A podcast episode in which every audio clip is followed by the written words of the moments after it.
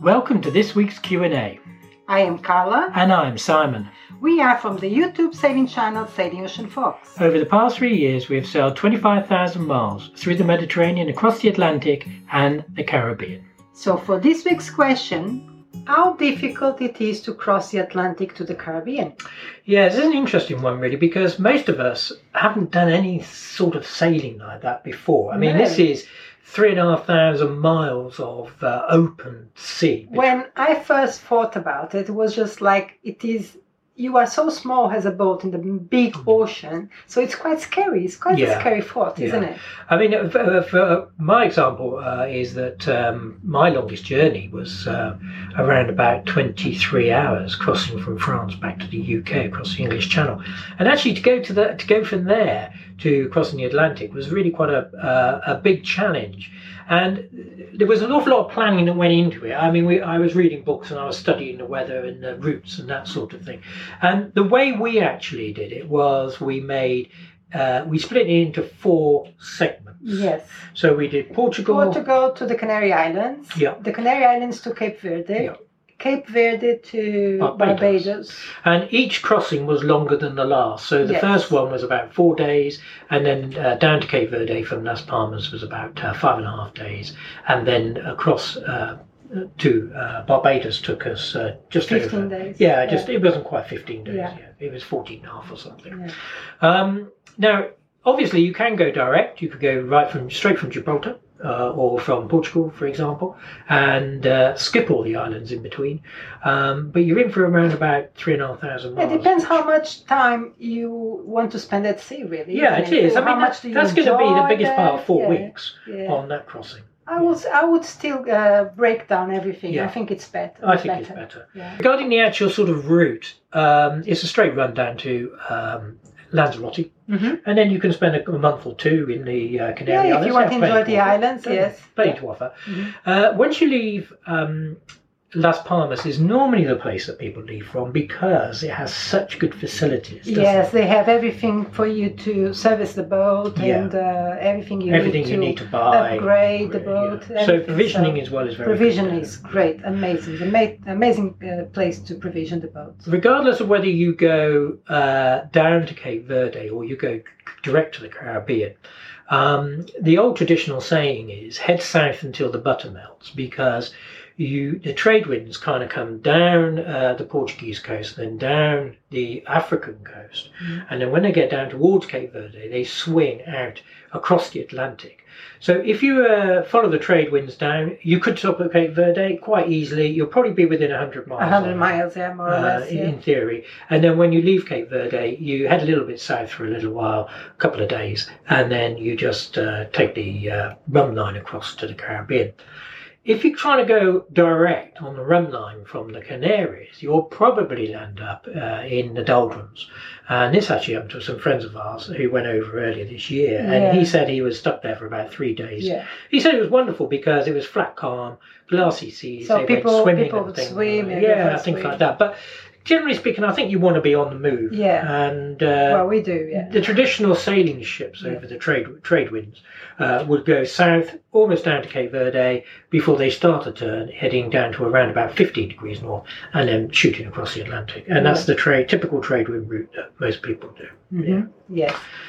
So you need to prepare your boat. Yeah, absolutely. That helps you mentally, doesn't it? It does actually. Uh, that's So- what we noticed, didn't we? Yeah, because we service everything, every single thing, Yeah. possible thing on the boat. Yeah. I mean, really just getting your boat right up to together, you know, whether that's new uh, running rigging or servicing your winches, servicing your engines, cleaning the filters on your water maker. Because on that process, you learn uh, how the boat works, you know, Yeah. everything, how it works. You've got to So- feel really confident about yeah, your boat. Mm. If something breaks, you will know how to fix it. Yeah. You've got to feel, you know, like really confident that um, The boat is you've ready. done everything you really can to Yeah. get your boat ready to go, and that helps with your kind of mental Yeah. preparation. We doesn't it? spent two months doing that. We did. And at the end, we said, "Is nothing else we can do on the No, boat. We no. can go. Your Yeah. boat is We're ready, ready to go. We're ready to go. And in fact, we had a trouble-free uh, crossing. Um, obviously, people, somebody loses a mast here and there, or somebody hits something and damages a rudder or whatever. But Uh, the only thing we suffered from was chafe, Shape. and uh, that came in two different uh, um, areas. One was it's a lot of downwind sailing, so uh, the genoa kind of uh, floats out the front of the boat, and the bottom of the genoa is wearing on what we call the um, seagull uh, Mhm. wires are there that the seagulls sit on, and so we had to put a little bit of uh, rubber tubing over it and things like that.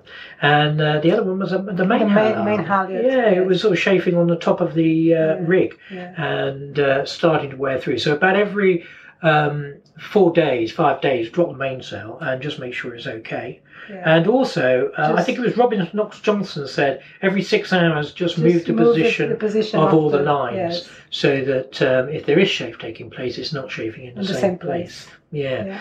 it was actually an incredible sail. Yes. I Uh, I mean, it was downwind. We go downwind very well because we're a cat, and uh, pretty well all the way. Even though we turned through ninety degrees from heading south round to heading um, west, um, the wind is behind you the whole way. Yeah, And- it was big waves, huge, Oh, huge, huge, waves. But it's huge. beautiful because the boat surfaces on the top of the waves Yeah. and just goes Yeah. down. You can watch that for hours. Isn't These it? waves are probably around about twenty feet high, but they're a long way apart. They're not breaking or anything, Yeah. and you just ride up them and then you ride down the other side. It's, beautiful, absolutely beautiful, fantastic. yeah. yeah. And a lot of the journey, uh, we had the mainsail up, and uh, then we were wing on wing with the Code Zero and the Do you Genoa. know? Yeah. Um, and the wind was a bit light for our crossing. This is the other thing about time of year. Mhm. I mean, people tend to go uh, around about November, December time, but actually, if you look at all the wind roses, and uh, if you read up in the books, they tell you it's much better to go in January and February. But of course, you've got a shorter season Mm-hmm. in the Caribbean. in the Caribbean because That's- of the hurricane mm. season. for us, it didn't matter because we were going to stay there. More Yeah, than we were one going to be season. there Yeah. for more than one season anyway. yeah, so yeah. it didn't matter. No. Um, it, it really is uh, a tremendous sail. Yes. Uh, you've got to be used to uh, just diving along at night. We didn't see a thing. no. Well, we saw one other Well, yacht Yeah. uh, one day. We passed one. yeah.